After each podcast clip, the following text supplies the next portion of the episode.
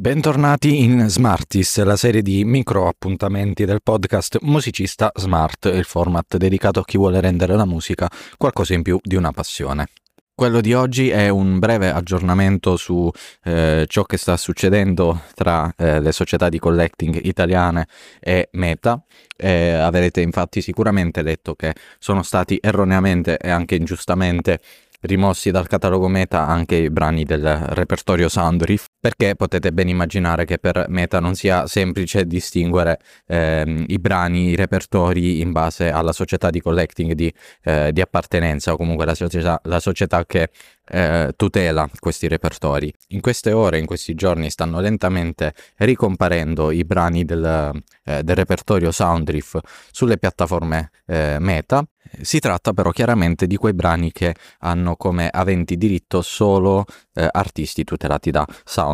Se eh, nei brani ci sono di mezzo sia artisti tutelati da Soundriff che altri tutelati da SIAE, eh, questi brani chiaramente non sono ancora disponibili in quanto eh, appunto gli accordi tra ehm, SIAE e Meta non si sono ancora chiariti. Abbiamo modo di pensare che nei prossimi giorni si terranno delle nuove trattative per cercare di eh, chiarire. Nel frattempo però pare che Meta stia eh, cercando di mettere una toppa su eh, appunto gli errori, comunque i brani eh, rimossi erroneamente dal catalogo dei suoi social. Se siete artisti con brani depositati in SIAE, eh, scrivetemi ai contatti che trovate nella descrizione di questo episodio, fatemi sapere se i vostri brani sono eh, effettivamente eh, ritornati disponibili eh, nel catalogo delle piattaforme Meta e nel frattempo attendiamo aggiornamenti per capire come si svilupperà questa situazione. Ricordiamo che è la prima volta che capita una cosa del genere, cioè che una piattaforma del calibro